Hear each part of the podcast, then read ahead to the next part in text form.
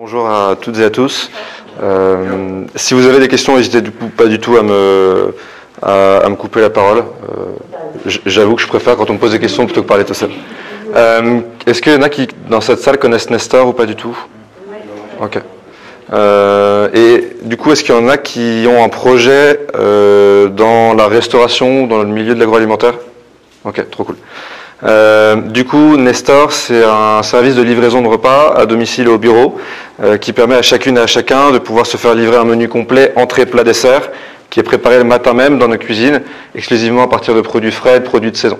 Euh, donc c'est la promesse d'un repas qualitatif qui répond aux besoins des urbains qui ont de moins en moins de temps pour déjeuner et qui pendant des années ont dû faire des compromis entre des repas sur le pouce et des repas équilibrés.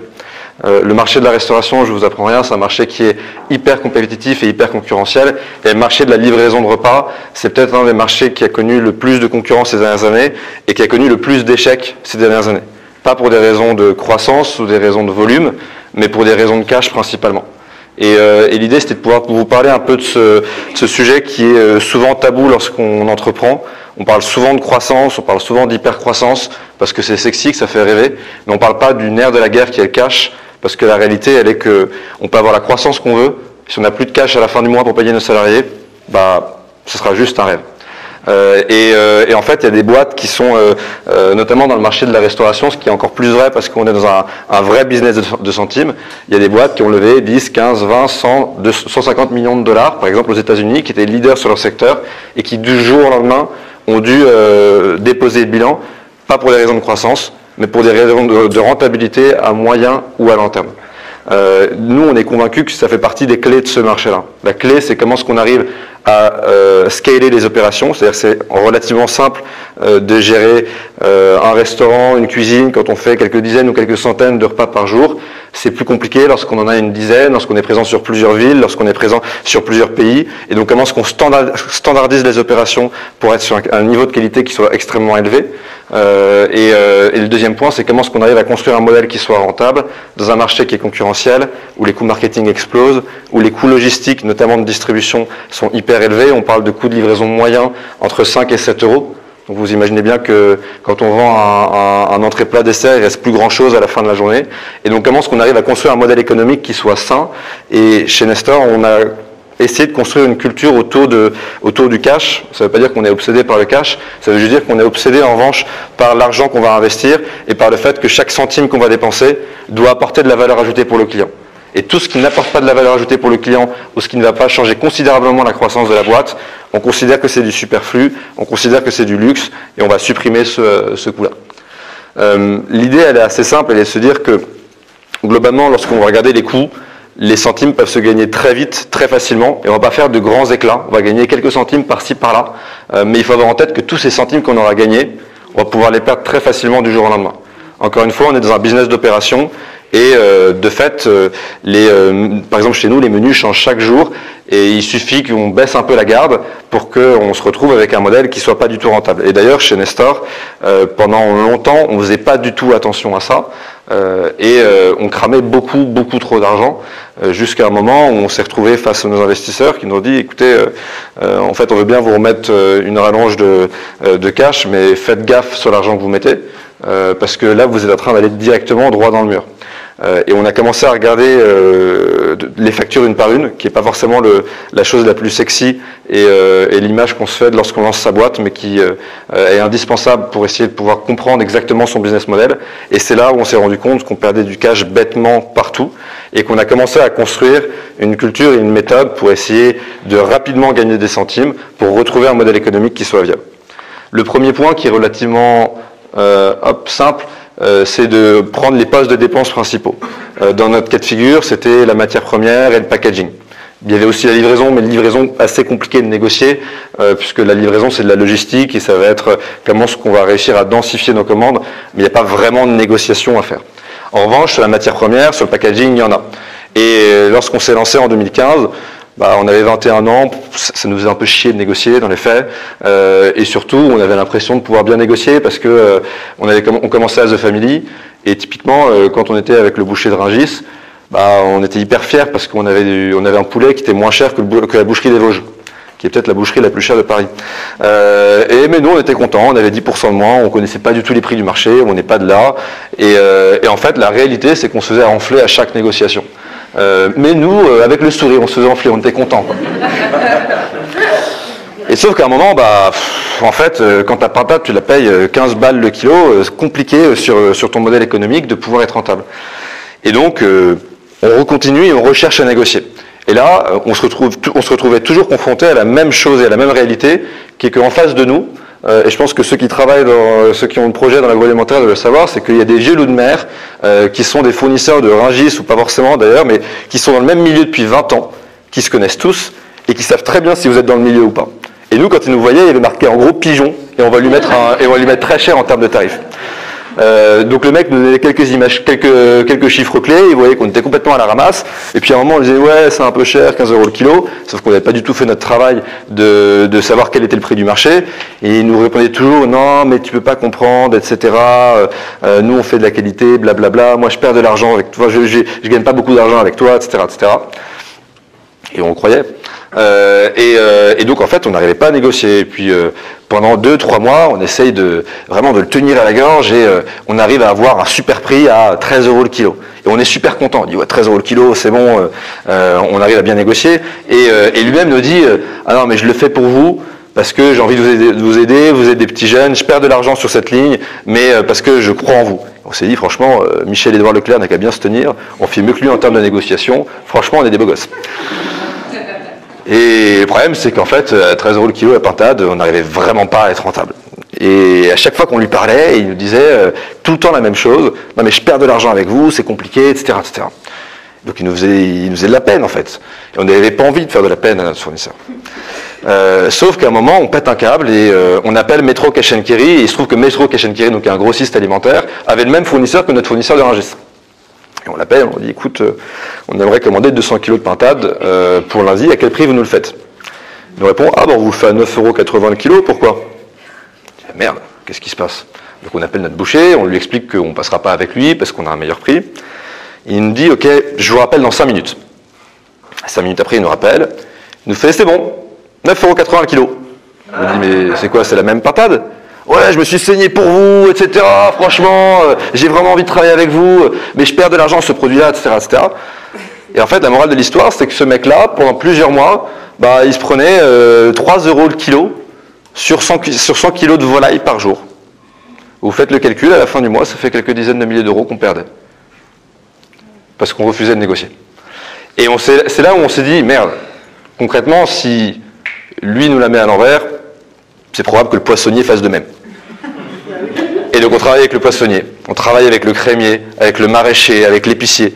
Et bizarrement, en l'espace de quelques mois, on a gagné 30 à 40% sur les volumes, en termes de prix. La morale de l'histoire, c'est donc de, se dire qu'en fait, euh, on ne négocie jamais assez avec, nos, ses fournisseurs. Et même si en fait, à un moment, on voit qu'on arrive à aller au bout, bah, il y a d'autres manières de négocier. Euh, potentiellement, par exemple, en s'engageant sur du volume. Je prends l'exemple du packaging. Bah, le packaging, clairement, on ne va pas avoir le même prix si on commande 1000 unités ou si on en commande 1 million. Parce que euh, sur certains types de packaging, il y a un moule à payer, enfin bref, il y a des frais fixes qui doivent amortir. Et, la réalité, c'est que si vous vous engagez sur du volume, lui, il va pouvoir aussi amortir, il va pouvoir mieux utiliser euh, son usine, etc., etc. De même que le transport qui est hyper coûteux euh, dans, dans l'industrie du packaging, si vous décidez de livrer à chaque fois une demi-palette par une demi-palette, ça ne sera pas le même prix que si vous décidez de livrer par container. Euh, ça paraît con, mais donc du coup, ça veut dire que même lorsque la personne vous dit qu'elle peut plus négocier, vous trouverez un autre moyen de négocier. Ok, bah dans ce cas-là, faisons un volume plus important, ou alors essayez de massifier euh, les livraisons tel jour, etc., etc. Et si vraiment il peut pas, bah peut-être qu'en fait vous êtes trop trop haut dans la chaîne de valeur et que vous devez la remonter.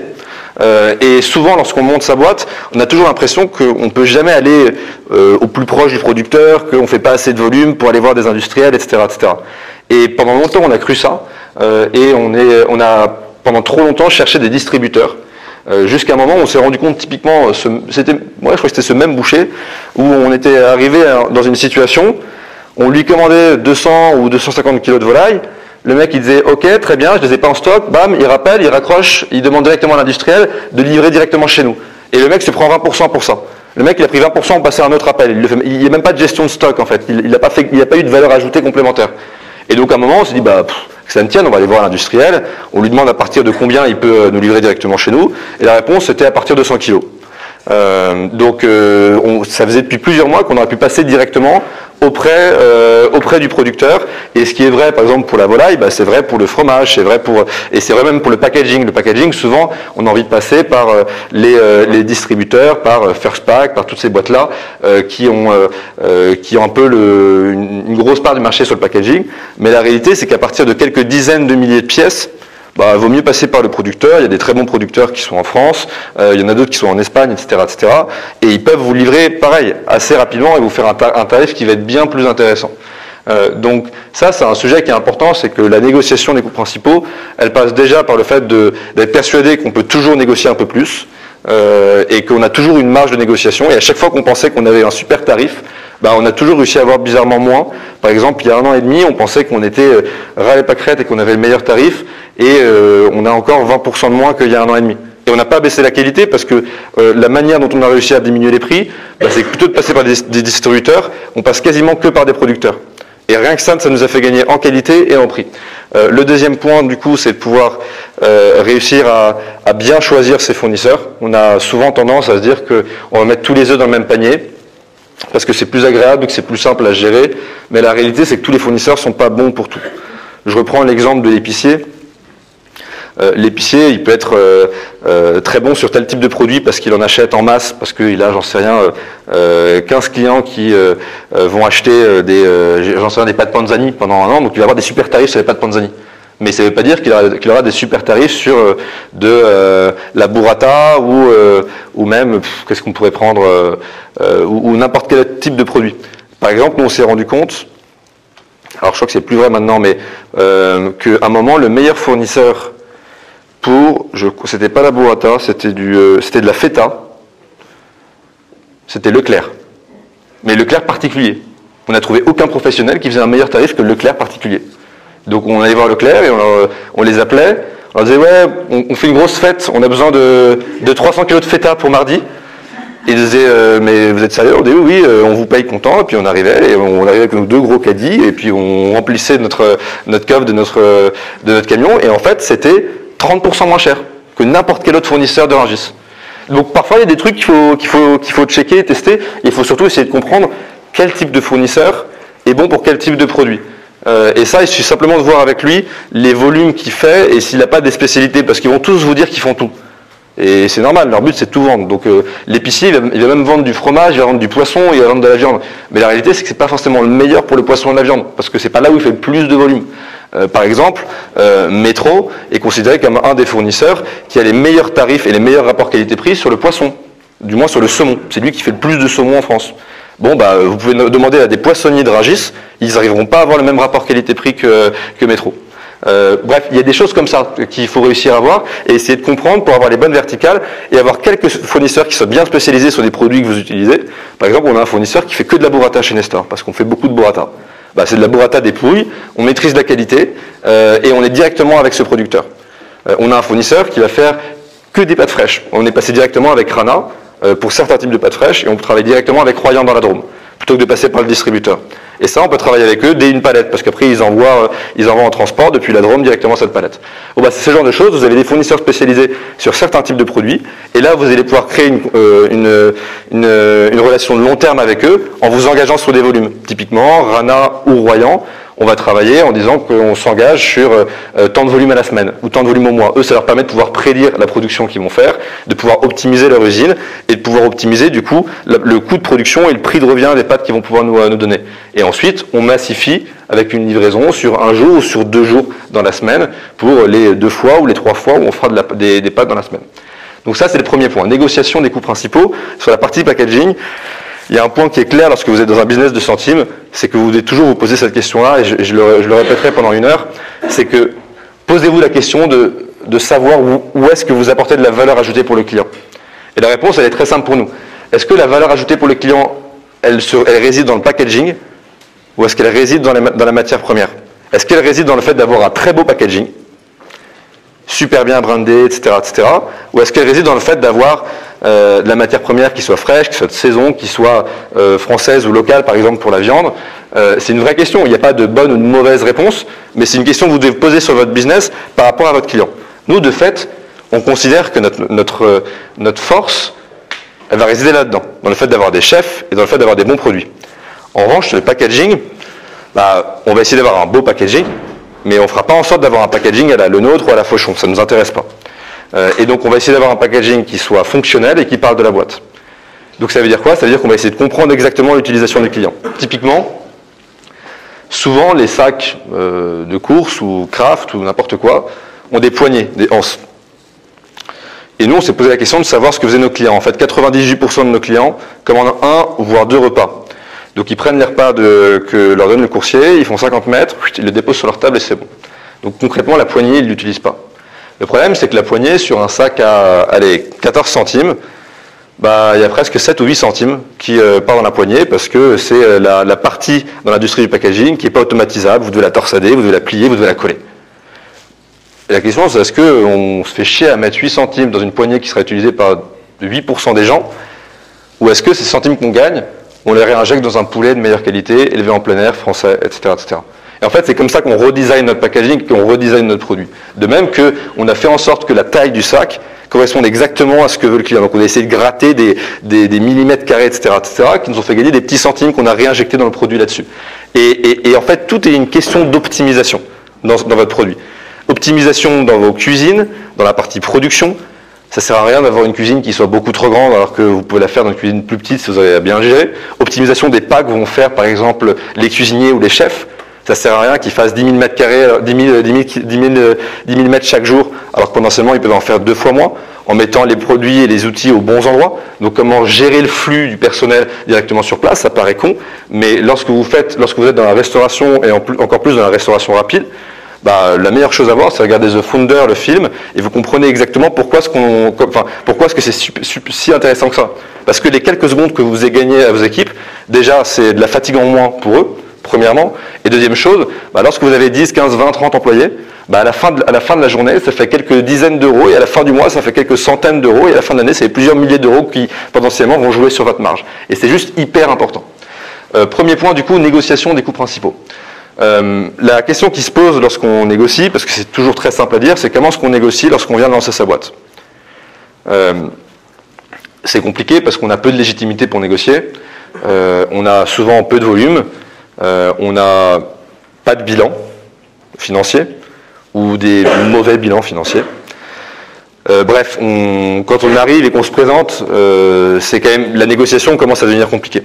Déjà, il y a un truc sur lequel nous on a, arrêté de, enfin, un, mot qu'on a banni lors des négociations avec nos fournisseurs, c'est qu'on n'utilise jamais le mot start-up. Parce que dès que vous dites bonjour, on est une start-up, le mec en face de vous, il commence à paniquer, il y a une espèce de, il y a une espèce d'alarme et de sirène qui commence à sonner en mode, ça y est, lui ne me paiera, lui ne me paiera pas, il va mourir dans deux mois. Donc du coup, plutôt que de parler de start-up, on parle de PME en hypercroissance. ça fait, ça, fait, ça fait sérieux, euh, ça donne un côté bon père de famille, donc plutôt, euh, plutôt sympa, mais en hypercroissance, donc euh, assez sexy aussi. Donc on est une PME ou une entreprise en hypercroissance et on va commencer la négociation comme ça. De fait, on ne pourra pas négocier sur les volumes qu'on fait maintenant, mais on va, négocier sur les volumes qu'on va faire plus tard. Et donc pour ça, à chaque fois qu'on arrive, on leur montre notre courbe de croissance. Voilà. si on avait parlé il y a deux mois, ben, on, faisait 30% de, on faisait 30% de chiffres en moins. Dans deux mois, on en fera 30% en plus. Dans un an, on prévoit, de faire deux ou trois fois plus de volume euh, avec vous. Donc faites-nous un prix, on s'engage sur la durée, sur un an. Donc le mec se dit, ok, je, vais lui faire un bon tarot maintenant, donc je perds potentiellement un peu d'argent par rapport au volume qu'il fait, mais en revanche, dans un an, bah, du coup, euh, j'aurais euh, réussi à négocier, à verrouiller un bon tarif. Et le fait de faire ça peut vous permettre d'avoir très vite des super tarifs euh, en, ayant, en le rassurant sur votre capacité financière, parce que vous êtes une PME en hypercroissance, euh, et en lui faisant rêver sur votre capacité à générer de la croissance et lui montrer que c'est un partenariat qui va durer et qui va être sur du long terme. Nous, on a des fournisseurs avec qui on travaille, typiquement Royan, euh, donc les, les, euh, les, ravioles Saint-Jean, etc., etc. Bah, on travaille avec eux depuis 2016. Donc depuis 4 ans, et on avait à peine un an qu'on commençait déjà à travailler avec eux. Euh, et, en fait, c'est un point qui est assez important et qui peut permettre de pouvoir être sexy et de pouvoir limiter, on va dire, le risque de leur côté. Ce point-là, il est assez important euh, parce que c'est euh, la partie non sexy du job, mais c'est 90% du job lorsqu'on va essayer de négocier, ou du moins lorsqu'on va essayer de, de, de gratter de l'argent et des centimes. Euh, chez Nestor, pendant trop longtemps, euh, justement après cette négociation avec le boucher qui, euh, voilà, qui avait essayé de nous la mettre à l'envers, on avait l'impression d'avoir fait, d'avoir réussi notre pari. On s'est dit ça y est, là, on le tient le business. et la réalité, c'est que, bah, bizarrement, on perdait toujours autant d'argent chaque mois. Je me suis dit merde, il y a un truc qui va pas, je comprends pas. J'ai super bien négocié, euh, le mec, euh, on a réussi à avoir des bons tarifs, etc., et pourtant, on perdait toujours autant d'argent. Donc on se prend encore une torgnole de la part de nos, investisseurs qui nous disent ah vous faites n'importe quoi, blablabla. Euh, continuez à regarder les factures. Hop, bam, la, la cagette de factures, on les prend une par une. Et en fait, c'est hyper instructif les factures. Parce que c'est là où vous vous rendez compte que vous maîtrisez rien du tout. Et dans notre cas, on s'est rendu compte que ça faisait 12 mois, voire 18 mois, qu'on ne maîtrisait rien du tout sur la gestion de nos fournisseurs. Pourquoi? Parce qu'entre la théorie de ce qu'on pensait avoir négocié et la pratique, il y avait systématiquement une différence de 20 à 30%. Ça paraît con, mais quand tu fais à l'époque près de 100 000 euros d'achat par mois, bah ça fait entre 20 000 et 30 000 que tu perds. Pas parce que tu négocies mal, mais juste parce que tu les gères pas en fait tes fournisseurs. Et on s'est rendu compte qu'il y avait plusieurs types de douilles ou de problèmes qui arrivaient régulièrement dans les factures. Premier problème, tu négocies un prix, on t'en facture un autre. Ça paraît con, mais en fait, euh, euh, lorsque vous commandez plusieurs dizaines ou plusieurs centaines d'unités euh, et, de références différentes, ça va assez vite de transformer la pomme que vous aviez négociée à 1 euro le kilo et de la mettre à 1 euro le kilo. Ni vu connu. première chose, qui arrive tous les jours. Deuxième chose, vous commandez une quantité et on vous livre une autre quantité. Et bizarrement, on vous livre toujours un peu plus. Euh, vous commandez 100 kg d'aubergines, on vous en livre 120. Euh, vous, commandez, euh, vous commandez 200 kg de tomates, on vous en livre 204. Ouais, c'est pas grave, les 4 kilos, c'est le conditionnement, blablabla. Toujours la même histoire. Hein. C'est toujours la faute du conditionnement, c'est jamais de leur faute. Euh, bon, le problème, c'est que c'est 4 kilos de tomates, c'est 20 kilos d'aubergines, etc., etc. Bah, à la fin du mois, déjà, à la fin de la journée, vous n'en servez pas. Parce que votre recette, elle est faite pour 200 euh, kilos de, 200 kilos de, tomates, 100 kilos d'aubergines, et pas 1 kilo de plus. Donc, ces kilos en plus, ça va directement à la poubelle. Donc déjà, ça fait chier tout le monde. Et en plus de ça, ça fait chier votre porte-monnaie. Euh, donc ça, c'est la, deuxième truc, et ça arrive régulièrement euh, sur tous les types de produits. Ça arrive sur, euh, forcément sur les produits un peu touchy, type fruits, légumes, viande, ça arrive tout le temps. mais ça arrive même sur des produits de packaging. On, a, déjà reçu à chaque fois toujours un peu plus, et bizarrement, le mec ne prévenait pas qu'il était obligé de faire 2000 unités au plus. Ouais, on peut pas parce qu'on n'arrivait pas à arrêter la machine. Je sais pas, c'est des trucs aberrants parfois qui sortent. Mais et du coup, le mec fait une connerie, il te fait payer. Bon, voilà, très bien. Troisième chose, tu commandes une quantité, on te facture bien cette quantité, donc là tu es content. Et le problème, c'est que quand tu pèses ce qui arrive, tu n'as pas reçu la quantité. Donc tu reprends les aubergines, tu as commandé 100 kg d'aubergines, on te facture 100 kg d'aubergines, tu pèses les aubergines, bam, 80 kg.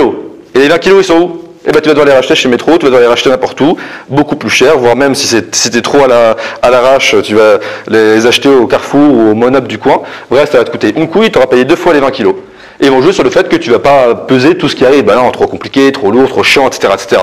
Sauf qu'en fait, euh, à la fin, ça fait du volume que tu perds. Et après, le dernier point, et ça, je pensais pas qu'on allait nous le faire, on te livre des produits que tu n'as jamais commandés. Nous, on s'est on retrouvé à un moment euh, devant la cuisine, on ouvre la cuisine, il y avait une énorme palette de gnocchis qui nous attendait, d'un fournisseur, et on n'avait jamais commandé de gnocchis chez lui. On l'appelle, lui dit, il est gonflé le mec quand même, on n'a jamais commandé de gnocchis.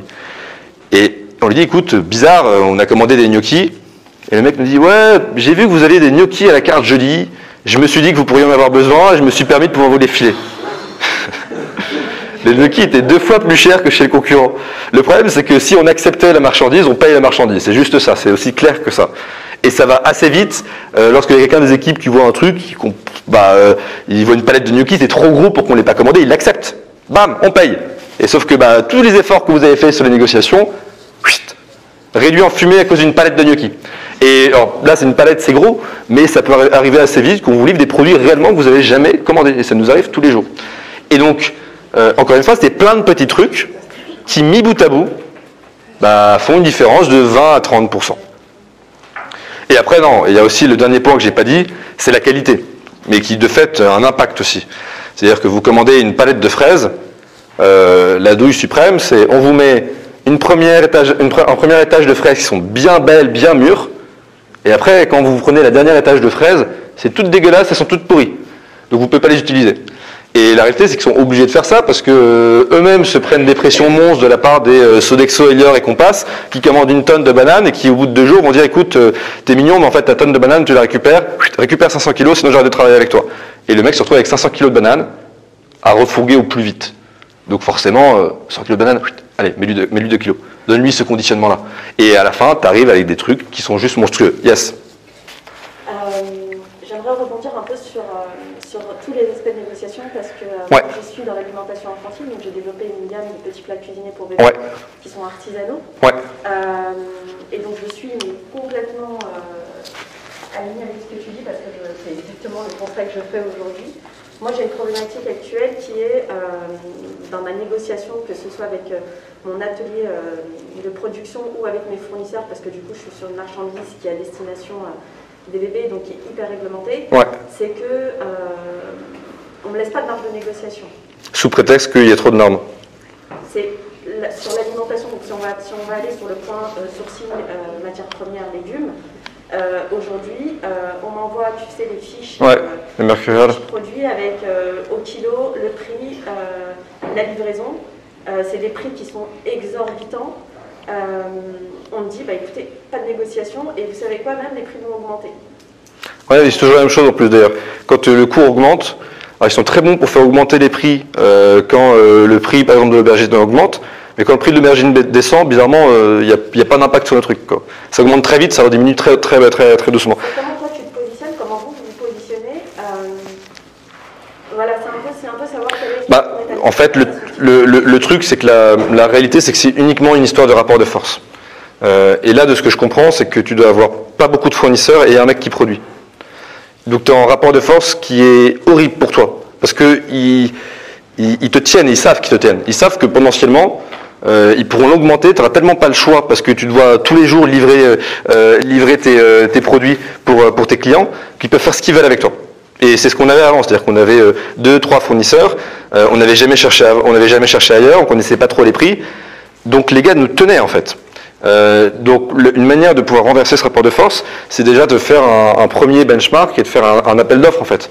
Tu ne devrais pas avoir qu'une seule, unité de production qui, te produit ces genres de trucs tu vas en avoir deux, trois, ou du moins tu fais un appel d'offres avec ces deux, trois, et potentiellement, s'il y en a un qui commence à merder, que ce soit en termes de qualité ou en termes de tarif, tu dois pouvoir en l'espace de quelques jours ou quelques semaines redispatcher sur l'autre.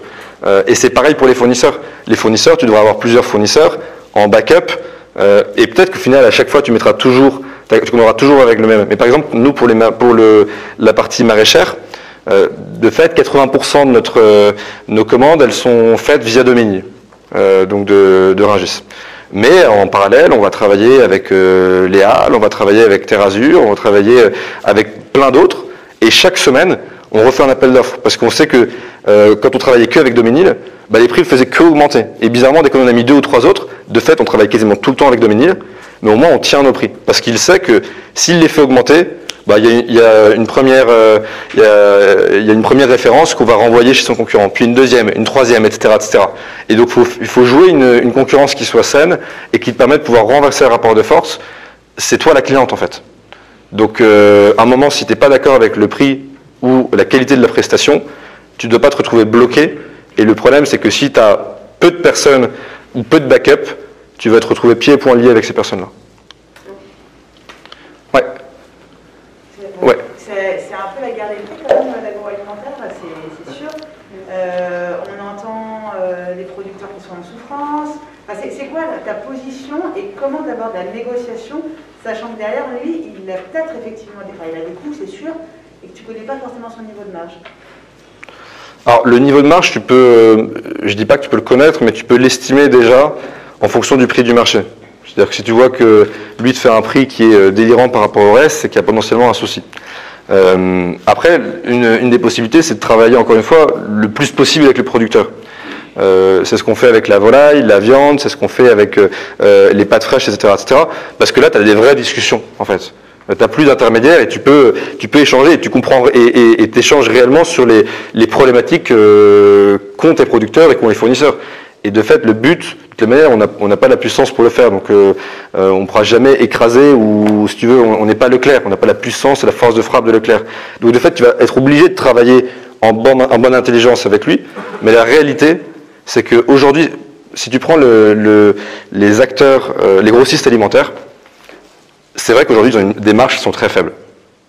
Mais la réalité, c'est qu'en fait, leur marge est très forte sur les petits restaurateurs est quasi nul sur les, euh, sur les acteurs de la restauration collective. Donc concrètement, ils te font de la marge sur les quelques kilos qui te, qui te rajoutent, etc., etc. Et ça, je suis désolé, c'est pas normal en fait, c'est pas sain. Tu vois, ils devraient faire payer un peu plus cher les gros, mais ils devraient pas enfler et avoir un, modèle économique où, le, où, leur argent, ils le gagnent parce qu'ils t'ont balancé des kilos en plus de, de, patates et d'aubergines. C'est comme par exemple le business des, euh, le business des linges, tu vois tu prends le business d'Initial et de euh, et, comment il s'appelle son concurrent, j'ai oublié, euh, euh, et Elis, tu as l'impression que leur business c'est de, toujours te, faire payer un, linge qu'ils n'ont pas récupéré, etc., etc. Et en fait, quand tu discutes avec eux, tu te rends compte que la marge, ils ne te font pas sur le contrat, mais sur le fait que dans les clauses du contrat, bah, il y a tel ou tel truc, et tu es toujours à la fin pieds et poings liés avec ça. Et en fait, ce n'est pas, des contrats qui sont viables, qui permettent d'avoir une, relation pérenne entre ton fournisseur et toi. Tu vois. Donc le but, encore une fois, il n'est pas de saigner les producteurs. Le but, c'est de travailler au mieux avec les producteurs. Plus tu peux travailler avec les producteurs, mieux c'est. Et, ma logique, elle est de se dire que, en fait, tu n'as pas besoin d'un volume énorme pour commencer à travailler directement avec les producteurs. Grosso modo, à partir d'une palette, on peut travailler avec un producteur. Et ça va assez vite, en fait. Euh, et, là, on peut avoir des, vraies négociations. Typiquement, avec Saint-Jean, ben, on, co-construit des plans ensemble. Euh, il y a des nouvelles références de pâtes qu'ils ont construites et on a fait de la R&D ensemble pour sortir des nouveaux types de pâtes. Euh, bon, il y en a pas mal qui n'ont pas fonctionné et donc on a assez vite arrêté euh, certains, certaines références. Mais si tu veux, là tu peux, tu peux commencer à faire des choses qui sont hyper intelligentes parce que tu as outsource une partie de ta R&D, donc forcément lui il se fait un peu de marge là-dessus, mais il a, il a, il a, euh, il a une valeur ajoutée à te faire ça et il va se faire de la marge là où il apporte de la valeur ajoutée et euh, du coup tu crées un produit quali, etc., etc. En revanche, passer par un, passer par un distributeur qui à un moment ne fait pas grand chose, le distributeur il a un intérêt quand tu te lances parce que tu es en dessous d'une palette. Dès que tu es au-dessus d'une palette et que tu peux travailler et que il a une flexibilité qui est plus importante que le producteur parce qu'il est au plus proche de toi, donc il peut intervenir en l'espace de, de, 4 heures ou en l'espace d'une journée, etc.. Si tu as moins ces problématiques de flexibilité et que tu arrives à un volume qui te permet d'éviter un distributeur, il vaut mieux éviter le distributeur. Parce que la réalité, c'est que c'est le distributeur à la fin qui va être obligé de saigner les producteurs. Euh, tout à l'heure, tu as parlé d'investisseurs et je voulais savoir, est-ce que c'était dès le départ de ton projet que tu as fait appel à eux Et comment est-ce que en fait, tu as fait pour les convaincre du coup d'investir dans ton projet? Euh, Alors non, on a, commencé sans, euh, sans investissement parce que l'avantage dans la livraison de repas, c'est que tu n'as pas besoin de grand-chose au début. une cuisine, un vélo, une moto et puis, et puis c'est parti. Donc ça, on a, on a commencé comme ça pendant plusieurs mois, pendant 5-6 mois. On cuisinait nous-mêmes, on livrait nous-mêmes. Euh, jusqu'à un moment où en fait on n'est plus dans notre cuisine, on a commencé dans la cuisine de The Family. Euh, euh, et, c'est à un moment où on a dû emménager dans un laboratoire professionnel qu'on a fait appel à des investisseurs. Et après, pour réussir à les convaincre, tu les convaincs sur la croissance que tu fais, sur le potentiel de marché, sur ta capacité à pouvoir à terme avoir un modèle économique qui tourne, voire même si tu l'as dès maintenant, c'est encore mieux. Euh, et donc de leur faire comprendre que euh, s'ils mettent euh, X, X milliers d'euros, tu vas être capable de passer de ça à ça en termes de volume. Et que tu vas être capable de pouvoir accélérer ta croissance. après, il n'y a, pas de, de, recette clé pour, pour convaincre un investisseur. Ça dépend de pas mal de gens, ça dépend des typologies d'investisseurs que tu vas rechercher. Mais, en tout cas, moi, je ne suis pas du tout persuadé que tu aies besoin d'argent pour te lancer. et le fait de, faire intervenir des investisseurs trop tôt, tu feras faire des conneries parce que tu auras potentiellement trop d'argent alors que tu ne comprends pas ton business. Euh, et si nous, on avait eu la possibilité de pouvoir avoir de l'argent un peu plus tard, genre pas, de pas attendre 5 mois, mais d'attendre 8 mois, bah, je pense qu'on aurait euh, encore mieux compris notre business, parce que la réalité, c'est que la première levée de fonds qu'on a eue, 900 000 euros, on les a cramés en 4 mois, et que c'était juste inutile, parce que notre modèle, on ne le connaissait pas, et qu'on faisait de la merde avec nos fournisseurs, qu'on faisait de la merde avec le cash qu'on avait, etc. etc. Et, et c'est ça la problématique, c'est que si tu lèves trop tard, bah, potentiellement tu n'auras pas réussi à croître suffisamment vite et que tu auras potentiellement, tu auras peut-être loupé le coche. Mais si tu lèves trop tôt, tu vas faire de la merde avec la thune. Ouais, faut en rester au milieu. Ouais.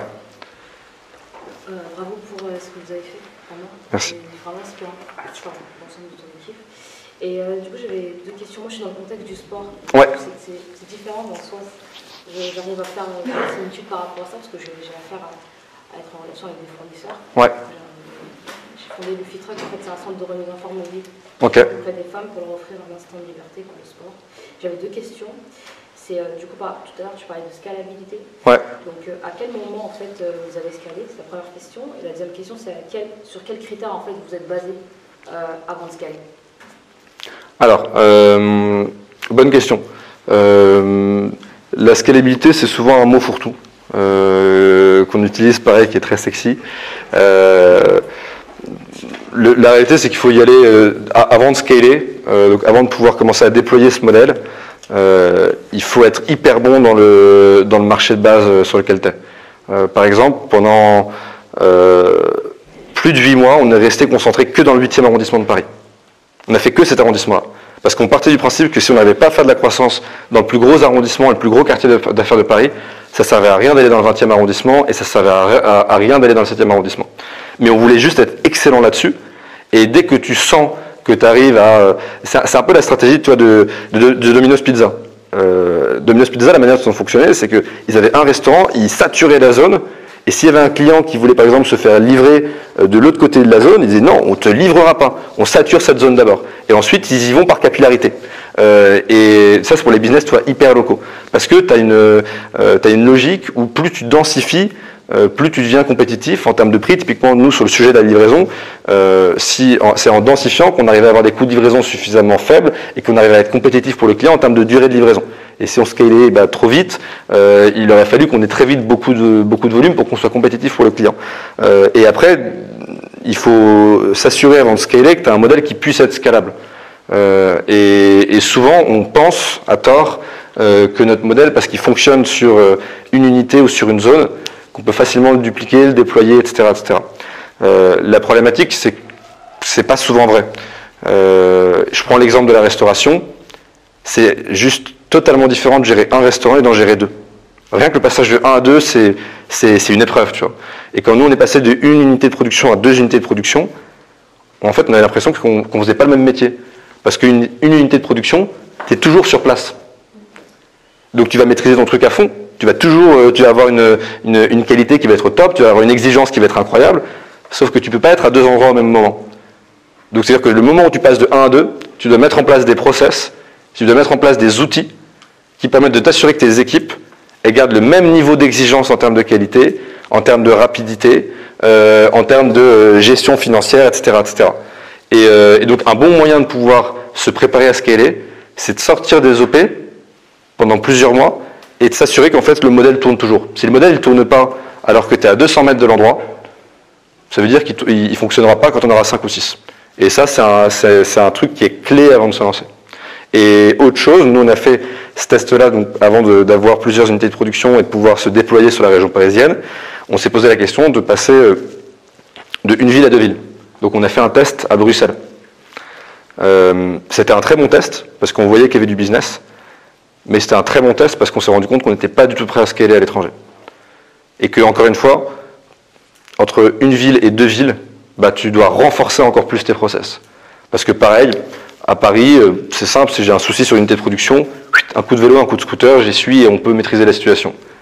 Euh, tu vas pas faire un coup de Thalys pour, euh, pour essayer de gérer un problème opérationnel. Ne peux pas gérer tes équipes qui sont directement sur place, commerciales, etc. etc. Tu as plein de trucs, tu as la culture qui va être différente, enfin tu as plein de trucs qui changent en fait lorsque tu changes de pays. Et, et on pense trop souvent à tort que euh, c'est hyper simple de pouvoir lancer un pays et que c'est la même chose que lancer une nouvelle ville. La réalité, c'est que c'est un autre business. Dans la plupart des modèles, dans les business du moins très opérationnels, bah, tu as, pas mal de choses à penser et ça, il faut le travailler ou le tester. Et, et nous, on est sorti de ce test-là à Bruxelles en se disant, bah, en fait, c'est pas encore pour nous. On se reconcentre sur Paris, on sature Paris, on sature la région parisienne parce qu'il y a plein de choses à faire. Et après, on se redéploiera. Ouais, Bonjour, merci. merci. On parle souvent de cohérence, enfin, c'est une question un petit peu plus personnelle. On parle souvent de cohérence homme-femme-projet. Ouais. Et euh, clairement, vous vous êtes heurté à un, un enchevêtrement de, enfin, j'ai envie de dire, de, de problèmes. Euh, Qu'est-ce qui vous a donné envie de continuer? Parce que, enfin, il y a, y a- il y a- tu- je sais pas, c'est quelque chose qui te passionnait de base si ça ne passionnait pas, euh, je- j'aurais arrêté assez vite. Non, bah c'est euh, en fait, faut pas le voir comme des problèmes, il faut le voir comme des challenges. C'est-à-dire que j'ai jamais autant appris en, en cinq ans que- qu'avec Nestor. Euh, alors tu te prends des claques euh, régulièrement, tu, mais, mais en fait c'est ces claques-là qui te font avancer. Et personnellement, euh, j'ai l'impression d'apprendre énormément. Donc ça c'est un premier truc. Euh, le deuxième point, c'est que euh, bah, quand tu crois en ton projet et, et sur ta capacité sur, et, et que tu as une vision long terme, tu acceptes toutes, les, euh, t'acceptes toutes les, les emmerdes du monde sur du court terme. Et, euh, et ça, c'est quelque chose qui est hyper important pour nous. On est toujours parti du principe avec les, avec, euh, en- en- en- entre fondateurs que le jour où on n'avait plus cette envie au quotidien et qu'on croyait plus dans la boîte sur du moyen terme, franchement, ça sert à rien de se flageller, on arrête, tu vois. Euh, parce que la restauration, c'est un business qui est dur. Enfin, c'est hyper opérationnel. Enfin, c'est un business d'emmerde en fait. T'as que des emmerdes tous les jours. Des emmerdes euh, sociales, humaines, euh, d'hygiène, des emmerdes de, de fournisseurs, des emmerdes financières. T'as toujours des emmerdes. Mais c'est ça qui est kiffant. C'est que t'as des emmerdes, t'as des challenges, tu dois améliorer, tu dois avancer, etc., etc. Tu vois. Euh, je sais pas si ça répond à la question. Ouais. Bonjour, donc moi j'avais une question sur le, c'est par rapport à la levée de fonds. Je voulais savoir si c'était une finalité le départ quand vous vous êtes lancé et euh, qu'est-ce qui, euh, est-ce que, est-ce que il y a- c'était possible, peut-être puisque ce que tu disais c'est qu'il n'y avait pas, besoin de beaucoup d'investissement dès le départ et est-ce qu'il n'y avait pas possibilité de continuer à se développer sans avoir à passer par la levée de fonds? Alors, euh, la levée de fonds, c'est pas une finalité en soi. Ça, euh, j'en suis persuadé. C'est un moyen. Et euh, et là-dessus, par exemple, nous, on a fait pas mal de levées de fonds chez Nestor, mais on, on a communiqué que sur la première. De toute façon, on avait tellement euh, mal utilisé cet argent pour la première qu'on a arrêté de communiquer sur les suivantes. Mais en fait, ça ne nous intéresse pas de communiquer sur les levées de fonds chez Nestor. Parce que euh, aujourd'hui, on estime que on, se- trompe de combat en fait. Le combat, c'est pas de savoir quelle est la boîte qui a levé le plus. Le combat, c'est de savoir quelle est la boîte qui réussit le mieux à la fin. Et il y a des boîtes qui arrivent à lever avec des grosses levées, et c'est très bien. Et c'est des super boîtes. Mais il y a aussi des boîtes qui arrivent à lever, euh, qui arrivent à réussir avec des levées moins importantes. Et elles ont autant de mérite. Euh, c'est juste qu'il y a des, business models qui ont besoin de lever très vite de l'argent pour créer un effet de réseau. Et donc, euh, elles seront à un moment obligées de passer par une levée conséquente pour pouvoir saturer le marché et avoir cet effet de réseau qui leur permet d'accaparer le marché. Donc ça, elles ne pourront pas passer à côté. Il y a des modèles qui ont probablement moins besoin. Nous, on est dans un modèle qui est un peu hybride parce que c'est un modèle de restauration. Tu peux très bien y arriver euh, sans. Euh, c'est pour ça qu'on n'a pas commencé avec de grosses levées au début, euh, mais qu'on a été, on s'est retrouvé à un moment confronté à faire le choix entre accélérer plus vite ou continuer, et donc à cela injecter de l'argent nouveau via des levées de fonds, ou continuer sur le rythme qu'on avait. Et là-dessus, c'est c'est un, un choix entrepreneurial. C'est est-ce que tu acceptes de prendre ce risque-là complémentaire qui va te mettre une pression, une tension euh, pour le faire. Mais encore une fois, cette levée, c'est uniquement un moyen de pouvoir, par exemple, accélérer ta croissance. Mais on parle de levée de fonds, tu en as qui vont euh, lever de la dette, par exemple, et qui arriveront à accélérer la croissance avec un leverage de dette. Et notamment lorsque vous arrivez à construire un modèle qui peut être rentable, ça peut être hyper pertinent. Si, si vous êtes sur un modèle où il y a beaucoup de capex et d'investissement matériel, bah, plutôt que de lever un million pour acheter des, euh, des, euh, des armoires en cuisine ou, euh, ou des frigos, bah, vaut peut-être mieux le faire en crédit bail ou en dette. Tu vois. Donc il n'y a pas de... Enfin, moi je pars du principe que c'est pas une finalité. Nous on communique pas dessus parce que honnêtement parfois ça nous saoule de voir que dès que tu commences à communiquer dessus, ça te colle à la peau, c'est ah c'est la boîte qui a levé tant. En fait moi je m'en fous d'être reconnu pour avoir levé tant d'euros. Je vais être reconnu pour mon produit, pour ce que je fais pour les clients et pour la croissance que je génère. C'est juste ça. Et la levée de fonds peut être un moyen, mais il y a 10 000 moyens pour arriver à ces fins. Ouais. Pardon, J'ai une question qui était liée aux opérations en fait. Ouais. Euh, sur la partie, enfin, dans ce business-là, euh, la logistique joue beaucoup. Ouais. C'est, c'est- c'est un élément qui, euh, qui est assez euh, marquant dans, dans le business. Comment tu as fait justement pour réduire tes coûts logistiques et être compétitif, sachant qu'il y a pas mal d'acteurs dans le domaine et je pense que dans les années 2019, on fait des levées de Ouais, c'est un vrai sujet. Euh, J'allais en parler, mais on, on peut en parler maintenant justement. Le sujet de la logistique, bah, clairement, nous on est sur un business de bouche et un business de logistique. Et quand on dit business logistique, il y a la logistique aval, distribution, qui est celle qui est la plus connue, qui est la plus coûteuse, mais il y a aussi la logistique amont production. Euh, et si on s'intéresse que sur la logistique aval et qu'on ne gère pas la logistique à mon production, on n'aura fait que la moitié du, la moitié du chemin.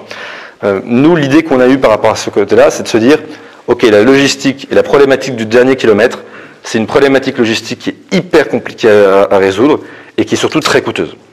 C'était le, chiffre que je vous donnais en, début de conf, entre 5 et 7 balles par livraison.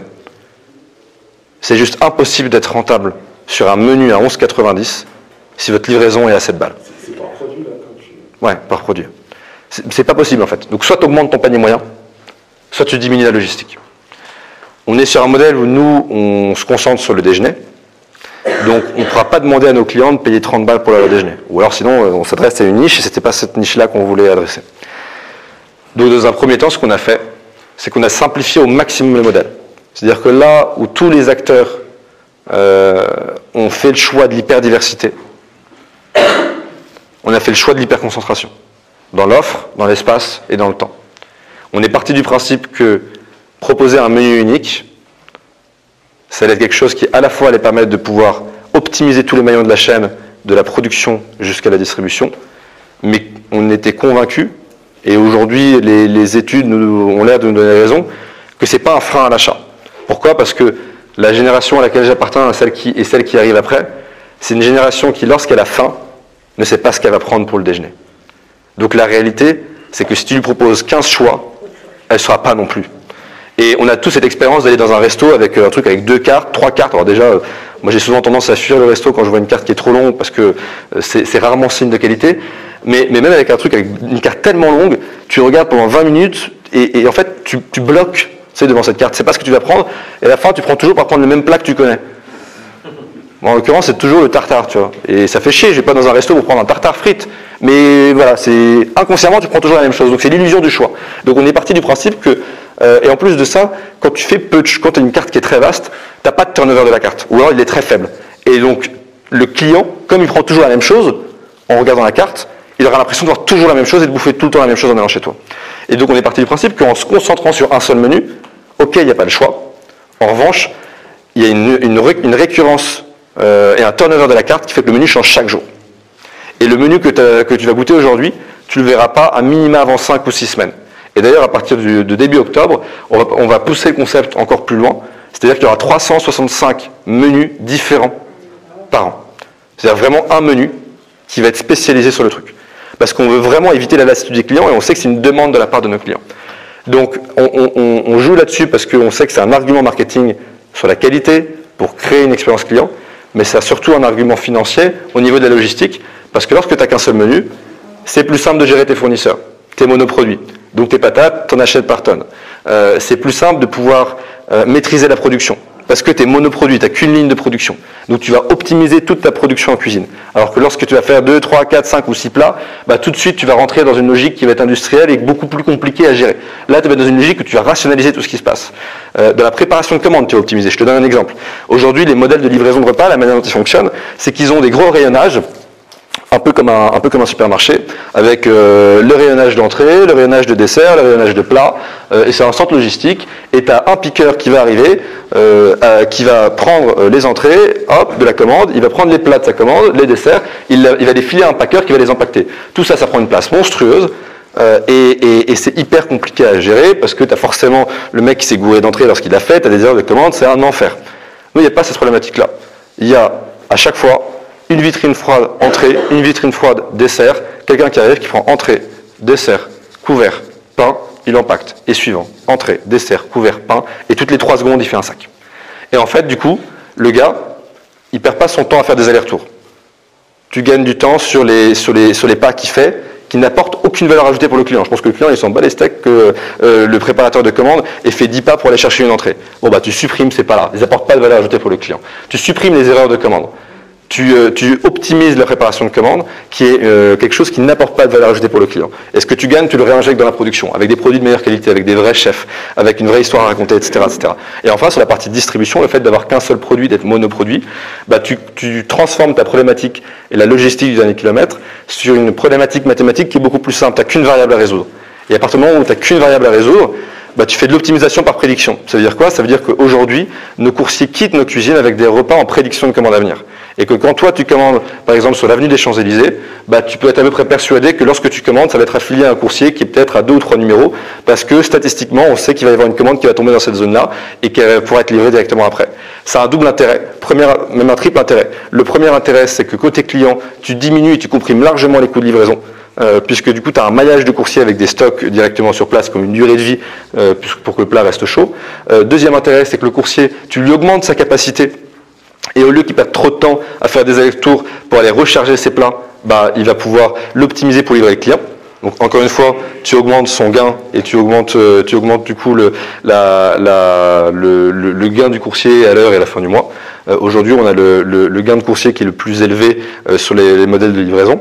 Et enfin, bah, c'est un gain pour Nestor parce que euh, tu vas être capable de pouvoir augmenter le nombre de points de livraison que tu vas faire à l'heure sur un coursier, pas, en lui demandant d'aller plus vite, mais en saturant la zone sur une zone très petite et sur une durée très courte, avec des plats en plus qui lui permettent de pouvoir éviter des allers-retours.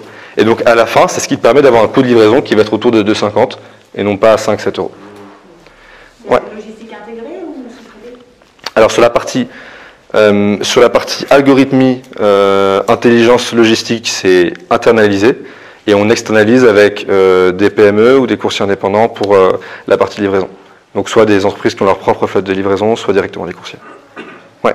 je voulais savoir comment vous avez négocié le deal avec Station F et qu'est-ce que vous a apporté ce partenariat Parce que tu fais partie, enfin tu bosses à Station F, ça, ou tu as déjà... Je suis à Station F. Ok, d'accord. on n'a rien négocié. On est arrivé, on est allé sur place, ils ont gueulé pendant trois jours et puis ils nous ont laissé. Ah, vous êtes sur le Slack de Station F. Ouais, alors on est, on était, mais on est, on n'a rien négocié. C'est-à-dire qu'au départ, euh, il y avait, euh, il y avait Bimingo qui avait un partenariat avec Station F. Ils voulaient pas avoir deux, ils voulaient pas avoir deux partenariats. Euh, on connaît, on connaît des gens euh, qui sont pas qui étaient pareils à Station F, qui avaient accès au Slack. Donc on avait juste fait un deal avec euh, deux trois gars qui avaient des startups à Station F en leur disant balancez tous les menus du jour, envoyez-nous les Slack, vous balancez les menus sur le Slack, et nous on vous offre des menus. Ensuite, on savait qu'il fallait être bien positionné. Donc Station F, je ne sais pas si vous connaissez, il y, a, en gros deux gros bâtiments, il y a une espèce de couloir au milieu.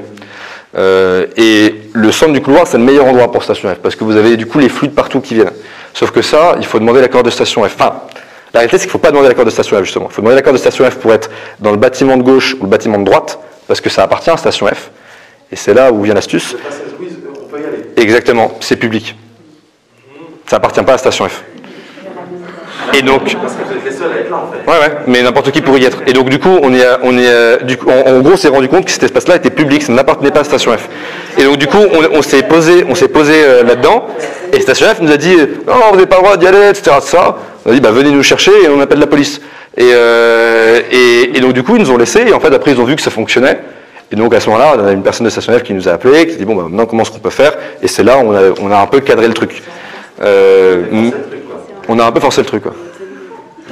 Qu'est-ce que ça vous a apporté du coup euh Du commande. Euh, non, ça, déjà c'est un, un, lieu où il y a pas mal de commandes. Ça apporte de la visibilité parce que c'est, euh, il y a beaucoup de passages, pas forcément que des gens qui viennent bosser à Station F, mais qui ensuite vont pouvoir avoir leurs propres locaux, leurs propres bureaux, des personnes qui sont en, rendez-vous, en réunion. Donc ça nous apporte beaucoup de visibilité pour des commandes, des commandes futures. On avait fait le même, la même chose au sein de l'école 42. Alors on a un peu arrêté, il faut qu'on le refasse. Et école 42, donc c'est une école de développeurs. Euh, pareil, on, vendait les plats très peu chers. Euh, on, subventionnait, on, subventionnait presque les plats, mais c'était une logique. On disait que tous les élèves de 42 allaient se retrouver tôt ou tard euh, dans des entreprises avec un panier moyen à ce moment-là un peu plus élevé et seraient nos futurs ambassadeurs au sein de ces entreprises-là. Et donc on livrait pareil une, entre 100 et 150 repas jour au sein de 42 avec la même logique. C'est-à-dire qu'on s'était mis devant l'entrée, bam, on, était posté, et bon, c'était public, ils ne pouvaient, ils pouvaient pas faire grand-chose. Et, et même, euh, même chose, 42, de toute façon, c'est, derrière, c'est le même investisseur, c'est Xavier Niel, mais même chose, 42 nous a appelé, et après, on a mis un partenariat un peu plus, euh, un peu plus euh, poussé, parce qu'au départ, ils avaient un partenariat avec un food truck qui était au sein de 42, et ils ne voulaient pas en avoir de deuxième. C'était ça, ça Voilà. Ouais. Où est-ce que tu en étais avant d'arriver au sein de, de famille Où en étais-tu? Et, et qu'est-ce que tu as apporté du coup de famille? Euh, alors, avant The Family, j'étais en cours d'études, euh, puisque j'ai lancé Nestor pendant mes études, en école, de- en école d'ingé. Euh, et euh, donc déjà, ce que ça m'a apporté, c'est beaucoup de connaissances. C'est-à-dire que j'ai, euh, quand tu lances ta boîte à 21 ans, en fait, tu, tu sais, tu sais rien du tout, quoi. Juste rien. Tu sais pas comment tu lances une boîte, enfin, tu sais pas comment euh, fonctionne, le- comment tu manages une équipe. euh, donc euh, rien que la base de la base, tu veux, ça permet de le faire. Et, sur la partie vraiment lancer une startup, bah, tu dois avoir des automatismes pour parce que au départ, quand tu te lances, tu fais forcément des choses, tu te plantes, tu te plantes tout le temps, si tu veux. Donc, ils t'apportent un cadre, et ils font, ils font en sorte déjà que tu gardes ton ambition intacte. Euh, et ils t'aident à prendre les bonnes décisions. Donc ça c'est hyper bien. Tu as, un réseau de, euh, d'entrepreneurs qui te permet d'éviter les erreurs à chaque étape en fait de ta vie d'entrepreneur. Euh, lorsque tu vas passer de 1 à 100 repas, lorsque tu vas euh, recruter ton premier salarié, lorsque tu dois malheureusement licencier la première fois quelqu'un, lorsque tu dois euh, passer à l'étape et tu dois scaler ton modèle, euh, lorsque tu dois commencer à pouvoir, enfin, voilà, tu as, tout un tas, de moments où tu te retrouves confronté à quelque chose que tu n'as jamais fait, jamais vu, et eux ils envoient, ils envoient des centaines de startups. Ils ont une expérience de dingue qui te permettent de pouvoir garder ton ambition et pousser ton ambition. Euh, clairement, je pense que sans The Family, euh, Nestor serait pas encore lancé. C'est-à-dire que quand nous on est arrivé et qu'on a vu Oussama la première fois, euh, on avait une idée, voilà, on va livrer des plats avec des chefs, ça va être cool, blablabla. Euh, il nous a dit mais vous voulez lancer quand? On sait pas trop, faut qu'on réfléchisse, on est au milieu de nos études. Et il nous a mis une énorme baffe, il nous a dit écoutez en fait vous avez un business de vénère, donc tu le lances dans un mois ou tu le lances jamais. Et, et la réalité c'est qu'il avait raison. Ça faisait deux mois qu'on était en train de tergiverser pour savoir est-ce que le logo il doit être comme ci, comme ça, est-ce qu'on doit avoir une offre qui soit comme ci, comme ça. La réalité c'est qu'on s'en fout donc on n'a pas testé auprès du client. Et en fait il te permet de pouvoir te donner ce bon état d'esprit qui te permet de te lancer rapidement parce que la vraie problématique le vrai danger lorsque tu lances ta boîte, euh, c'est toujours remettre à demain ou au surlendemain ce que tu pourrais faire aujourd'hui et, en fait de jamais lancer réellement ta boîte. Euh, de pouvoir faire des benchmarks dans tous les sens, mais le meilleur benchmark, c'est le client et c'est le marché qui te le dira. Et, en fait, ils, ils vont te donner cet esprit-là, ils vont te forcer à ce que tu le gardes jusqu'à ce que tu sois réellement lancé sur les rails. Et après, je me souviens plus, bah, avant, avant je faisais rien, j'étais étudiant quoi. C'est-à-dire que tu as postulé, et directement, en fait, J'avais fait un stage, dans un cadre, euh, être une assise par rapport à ta structure. c'est-à-dire, Parce que il- il- je crois qu'il y a un processus de sélection. ouais, Donc du coup, j'imagine que tu avais déjà l'idée. euh, J'avais j'avais l'idée, j'avais pas lancé, euh, j'avais pas lancé, mais il fallait que j'avais un mois pour le lancer. tu avais déjà des associés. Ouais, euh, c'était deux amis d'enfance et donc on s'était lancé, euh, on s'était euh, lancé ensemble. On est toujours ensemble. Alors il y a un associé qui a quitté, mais en très bon terme, mais ça reste, ça reste deux super potes. Ouais. Bonjour, moi c'est Tassoum. Déjà, je suis hyper admirative du, du concept en fait. Parce que étant dans la restauration, euh, les gens en fait, quand ils sont pas dedans, ils ne se rendent même pas compte de tous les problèmes qu'on peut avoir et de l'organisation qu'il faut avoir derrière. Donc moi en fait, euh, je suis traiteur, donc là mon activité est totalement à l'arrêt.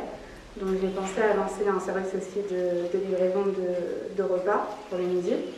Donc moi je viens de Saint-Denis, il y a la plaine à côté qui est, euh, voilà, je pense qu'il y a Ouais, gros quartier d'affaires. Ouais. Et en fait, moi, ma question, c'est pourquoi toutes les structures de, de livraison de repas, en fait, évitent cette zone-là? Donc, je me suis dit, soit c'est peut-être les bouchons avec la 1 et le périph'. Euh, je sais pas, après, ben. Alors, il y, a, plusieurs trucs en fait. Il faut dissocier les, différents types de services de livraison. Il y a les plateformes de livraison euh, qui dépendent principalement de l'offre. S'il n'y a pas de restaurant qui fait de la livraison ou de restaurant quali là-bas, ils ne pourront pas faire grand-chose. Euh, ce qui peut expliquer potentiellement le fait que Deliveroo ou Uber ne soient pas très présents là-bas. Ensuite, il y a les autres acteurs comme nous euh, qui font production et livraison. On a quelques-uns qui sont là-bas parce qu'ils ont une, euh, une stratégie euh, euh, d'aller que dans les zones périurbaines. Je pense à Dashbox euh, qui est très présent sur euh, ces zones-là. Et ensuite, tu as les autres qui sont concentrés sur Paris intramuros, mais qui ont plutôt une volonté d'aller sur euh, les zones périurbaines. Donc nous, par exemple, on est sur une stratégie, on est en train d'ouvrir euh, la petite couronne et la grande couronne de- un peu plus massivement. La, la seule problématique que tu as en fait dès que tu commences à quitter Paris, c'est la densité de commandes. C'est-à-dire que tu te retrouves avec une densité de commandes qui est beaucoup plus faible. Euh, donc la- la- le seul moyen pour y arriver, c'est d'augmenter le nombre de menus par point de livraison que tu vas faire. Parce que si tu restes à 1,2 menus par point de livraison, ce qui est le cas quand tu es dans Paris intramuros, tu n'arriveras jamais à être rentable sur la livraison. Et donc la clé, c'est de pouvoir faire des partenariats potentiellement B2B avec ce genre d'entreprises euh, qui sont là-bas, qui ont peut-être pas d'offres de restauration collective, euh, parce qu'il y a beaucoup de RIE par exemple qui sont fermés en ce moment, euh, et donc leur proposer dans ce cas-là de livrer non pas un, mais d'en livrer 10, 20, 30, 40 repas en même temps, et à ce moment-là tu comprimes les coûts. C'est le seul moyen d'arriver euh, à faire quelque chose dans les, euh, sur la petite couronne. Ouais. Euh, je pense que là, tu nous as quand même parlé de deux business qui sont clairement différents. Ouais. bon, au début, je démarre avec mes potes, je livre des repas, c'est cool. Et au final, pour le long terme, bah, je suis une PME dans la croissance. Ouais. Et comment tu fais justement pour gérer tes activités qui sont déjà lancées, mais en même temps processer pour préparer ce changement d'échelle?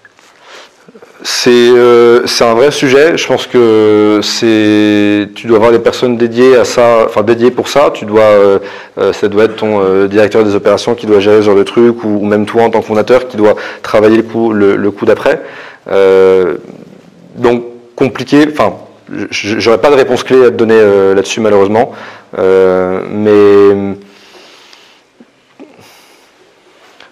le, le seule chose que je pourrais te dire, c'est que le risque, c'est qu'on, on- il y a deux risques. Il y a deux écueils à éviter. Euh, c'est que le premier, tu, fasses en sorte que toute ton équipe soit focus que sur le coup d'après, et en fait, ils se défocusent complètement sur le reste. C'est typiquement nous le, cas de Bruxelles. On avait envoyé beaucoup trop de notre équipe euh, à Bruxelles, et en fait, du coup, on avait euh, habillé Paul pour déshabiller Jean, et du coup, on s'est retrouvé dans un modèle où bah, Paris fonctionnait plus. Euh, donc ça c'est un premier écueil. À vouloir trop penser le coup d'après, bah, tu le loupes parce que tu n'as plus personne pour te faire passer euh, au, step que tu veux.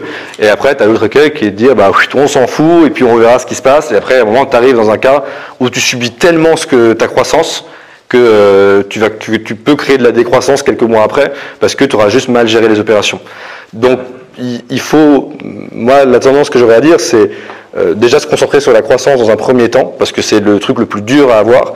Et dès que tu sens que tu n'y arrives plus, avoir un ou deux mecs qui soient, euh, travaillent sur la consolidation du modèle opérationnel pour pouvoir tenir et suivre. Et, euh, ensuite, tu as deux types de mecs dans ta boîte. Tu as ceux qui doivent apporter du chiffre et ceux qui doivent sécuriser le chiffre. Et, euh, et en fait, euh, on a tout le temps, nous, toutes les semaines, on a, euh, on a un morning meeting avec toute l'équipe. Et à chaque fois, quand on parle de croissance et d'objectifs de croissance, tu pourrais dire, bah, il n'y a que les commerciaux, le marketing qui est intéressé par ça. Mais la réalité, c'est que les OP, ils sont intéressés par ça parce qu'ils savent que si les commerciaux tiennent leurs objectifs cette semaine, bah, la semaine prochaine, ils vont prendre tarif s'ils n'arrivent pas à le gérer. Et donc, en, dissociant bien les parties et qui fait quoi, euh, mais en oubliant, euh, mais en, en, en, en- en faisant bien comprendre à chacune des parties qu'elle se concentre sur sa partie, parce que le risque aussi, c'est que, euh, je te prends un exemple, un peu moins de croissance cette semaine, euh, donc les OP ils se disent bon, franchement c'est tranquille, euh, euh, et en fait la semaine d'après grosse croissance et ils se font rattraper, alors que c'est pendant qu'il n'y a pas de croissance qu'ils doivent commencer à bétonner ce qui, la croissance qui a été faite les deux derniers mois.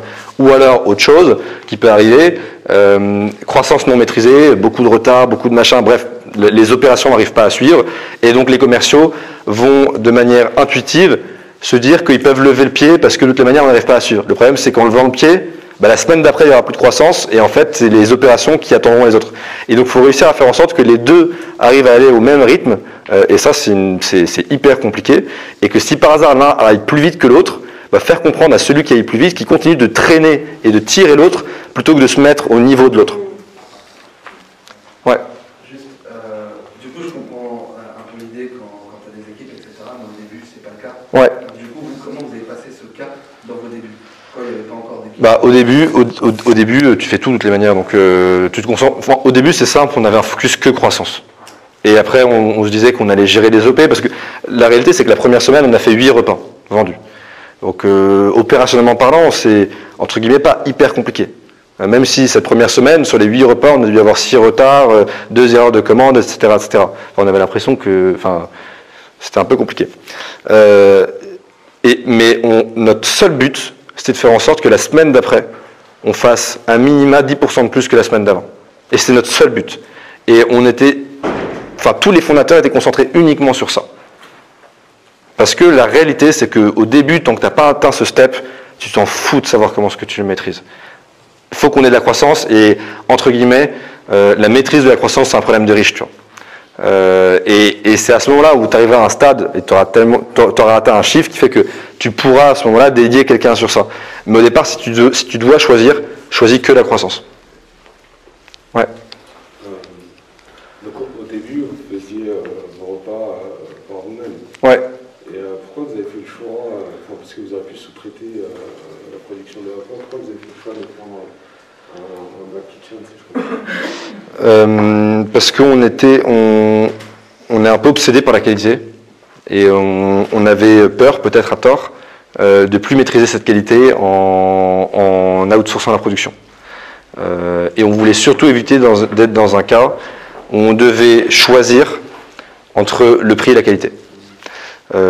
Et donc on a, et alors ça c'est le premier point. Le deuxième point, c'est qu'on se considère comme un resto et pas comme une plateforme. Euh, et que la base de la restauration pour nous c'est de produire. Euh, et donc on a voulu garder, on fait partie des très rares acteurs euh, aujourd'hui à, continuer à produire. D'ailleurs, dans la partie ceux qui disent faire production et distribution, on est les seuls. Mais, mais la réalité, c'est que oui, c'est des emmerdes en plus, mais on pense que c'est là où on apporte de la valeur ajoutée pour le client. Euh, parce que on, on est sur un modèle qui est un peu différent on- et on construit une logistique qui est 100% dédiée à cette livraison-là euh, et on veut garder absolument la production. On pense que ça fait partie de ça, ça fait partie de nos forces et qu'il ne faut pas les louper. Ouais.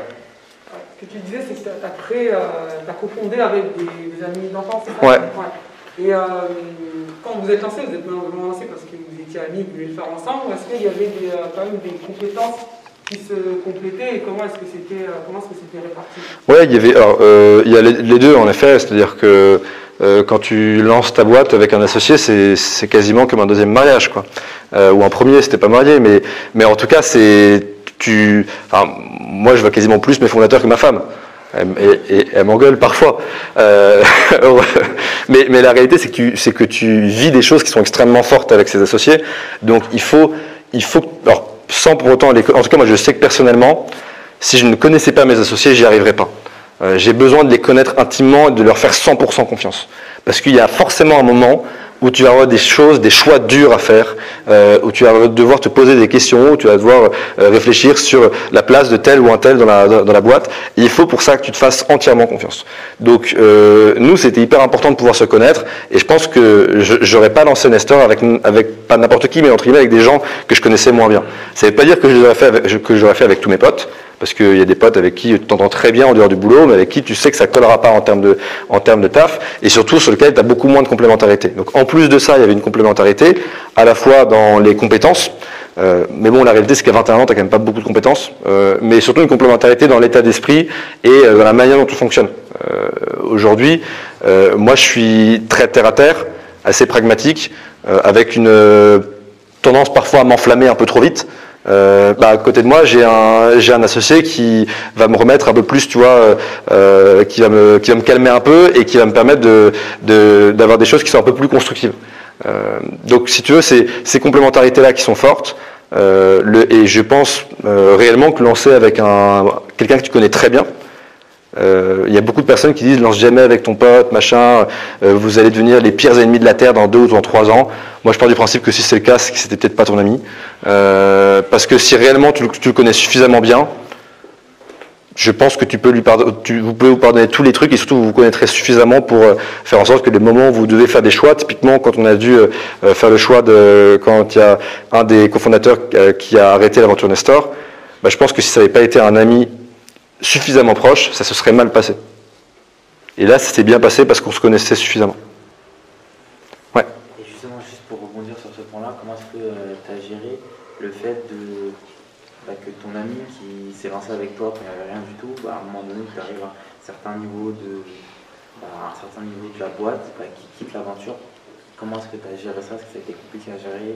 Est-ce que tu pas voulu Est-ce que tu as essayé de retenir à un moment donné aussi? Comment est-ce que toi, C'est c'est- des sujets perso qui sont hyper compliqués. Euh, après, euh, je pense qu'il y a un premier truc. Souvent, quand il y a des départs, euh, en fait, quand la personne part, c'est quelque chose où, enfin, on était tous d'accord pour ce départ entre guillemets. C'est-à-dire que on savait que c'était potentiellement le bon moment, que c'était la bonne chose, la meilleure chose à faire pour lui, pour la boîte, pour nous, etc., etc. Donc, et tu peux essayer de, de garder quelqu'un. La réalité, c'est que potentiellement, si elle a envie de partir, elle a envie de partir, et tu pourras jamais lui empêcher ça. Euh, et que, encore une fois, dans la vie d'une boîte, ça arrive et, euh, ça, arrive aussi à des moments où tu dois aussi structurer la boîte. Et et c'est pas la même chose de lancer la boîte, euh, de lancer ta boîte et, d'avoir l'énergie des débuts et d'arriver dans une boîte qui doit être beaucoup plus structurée. où Tu vas chercher des profils plus seniors, etc., etc. Et donc, nous, la manière dont on l'a géré, c'est que cette question-là, on l'avait, Déjà, il faut l'avoir dès que tu lances ta boîte, avec ton associé. Euh, on parle souvent du pacte d'actionnaires, mais euh, c'est un sujet qui est hyper important. Le pacte d'actionnaires, c'est un contrat de mariage, ça parle de toutes les bonnes choses, ça parle surtout des mauvaises. Euh, mais pour avoir un beau pacte d'actionnaires et un bon pacte d'actionnaires, il faut réussir à faire en sorte de se poser toutes les bonnes questions. Qu'est-ce que tu veux faire de ta vie? Qu'est-ce que tu veux faire de ta boîte? Qu'est-ce que tu veux faire de... Voilà, des trucs qui sont importants, quoi. Parce que la réalité, c'est que tu peux être avec un... Quoi? C'est compliqué à 21 ans. Non, c'est pas, com- non, c'est pas compliqué. Tu, t'as- enfin, tu, sais, lorsque tu lances ta boîte, si tu veux faire une boîte euh, euh, qui, euh, qui veut faire 1 million de chiffre d'affaires, 10 millions, 15 millions, une boîte en hypercroissance qui va lever des fonds, pas lever des fonds, tu sais, si tu veux être un multi-entrepreneur qui se dit, bah, tu des gens qui disent, bah, moi je veux lancer une boîte, mais je sais qu'au bout de deux ans, ça me fait chier. Bah ça, il faut qu'ils te le disent, tu vois. Parce que si dans deux ans, si tu l'as pas dit que dans deux ans, le mec se casse, il se dit, bah moi je me casse, et en plus je garde toutes mes actions, et tu dis, mais attends, en fait, moi j'ai l'impression que tu m'as, tu m'as trahi, tu gardes tout, blabla, ça va partir en clash. Alors que si tu sais que, ok, bah nous, on, part, on part du principe qu'on doit rester à minima X années dans la boîte, si la personne ne reste pas X années dans la boîte, il a, il a rien du tout, euh, mais on est d'accord là-dessus. Et le jour où ça arrive, euh, et bah, au moins, si tu veux, t'es pas pris en traître et tu sais que tu l'as vu en amont. Euh, et donc ça, c'est un point qui est hyper, hyper important. Il faut vraiment être clair sur ce que tu veux faire. Il n'y a pas, encore une fois, il n'y a pas de bonne et de mauvaise choses, mais on a tous des horizons personnels qui sont différents. Euh, on a tous des horizons familiaux qui sont différents, des besoins financiers qui sont différents. Et donc, on va se retrouver nécessairement à des moments où on ne sera pas forcément aligné. Et ça, assez vite, dès le début, tu as quand même déjà cette base qui existe. Et cette base-là, il faut la renouveler. C'est-à-dire que nous, euh, tous, les, tous les trois mois, on se prenait un week-end entre fondateurs, on coupait Internet et on se reposait la même question. Qu'est-ce qu'on veut faire de notre boîte? Qu'est-ce qu'on veut faire de notre vie? Qu'est-ce qu'on veut faire d'un point de vue perso? Et est-ce qu'on est toujours aligné? Et c'est à ce moment-là on s'est rendu compte que ben, il commençait à y avoir un désalignement, que euh, ce, ce- ce fonda- ce- ce fondateur n'était plus aligné de la même manière que nous. Et c'est pas grave, au moins on l'a su en amont, on l'a préparé, on l'a travaillé et ça s'est bien passé. Mais c'est de la communication, c'est vraiment encore une fois, c'est en fait c'est comme un mariage, c'est-à-dire que si tu te maries et que ta et que ta femme veut pas d'enfants et que toi t'en veux cinq, bah, à un moment ça va poser problème, tu vois. Euh, et, et ça, il vaut mieux se poser la question avant de te marier qu'après de te marier.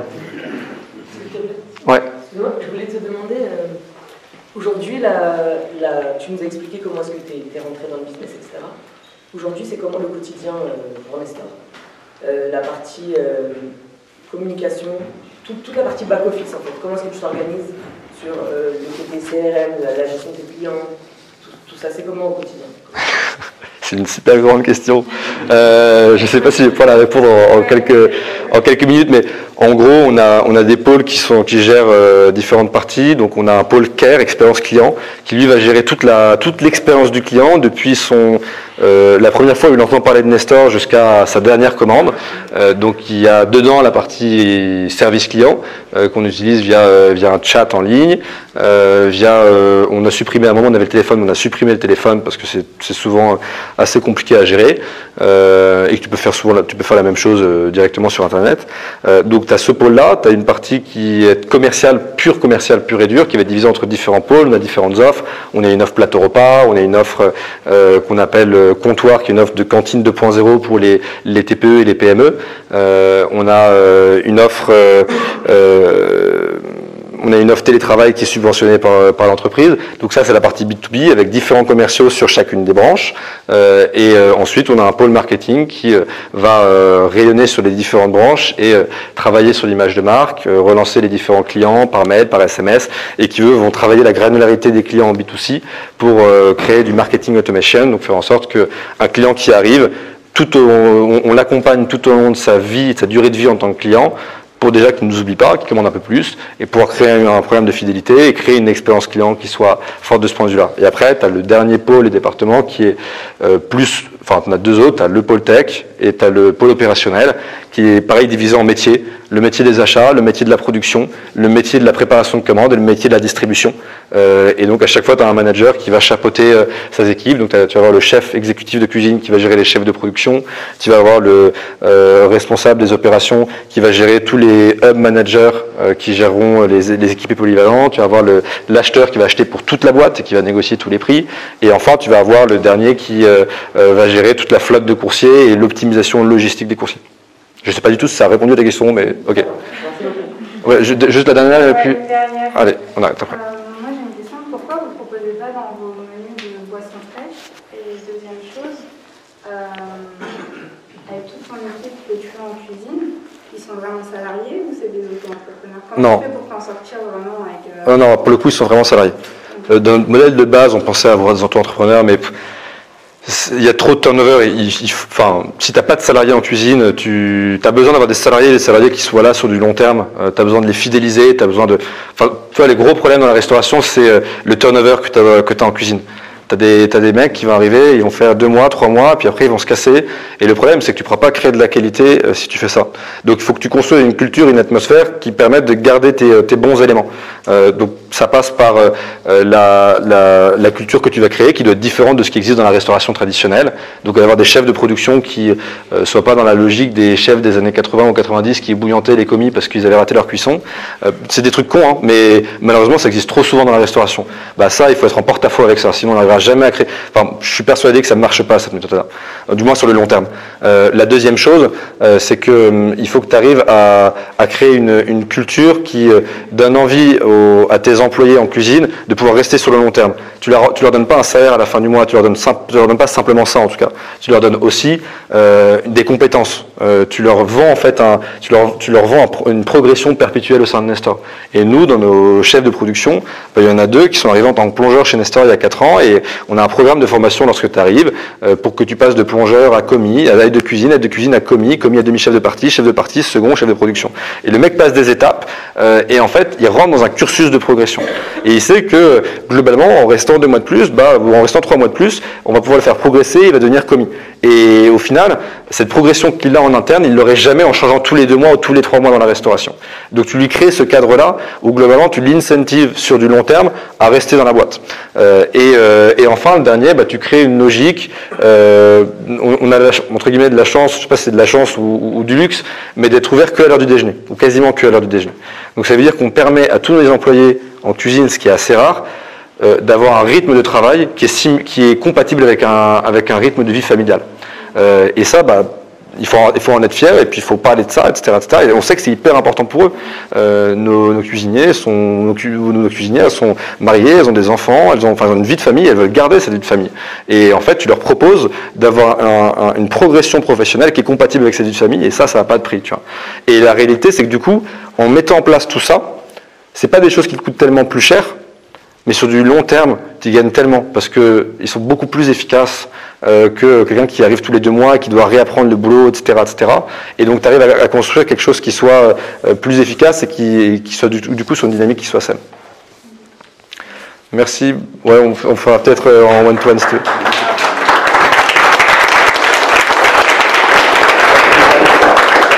Merci beaucoup et si, bah, si vous voulez, je peux répondre aux questions en direct.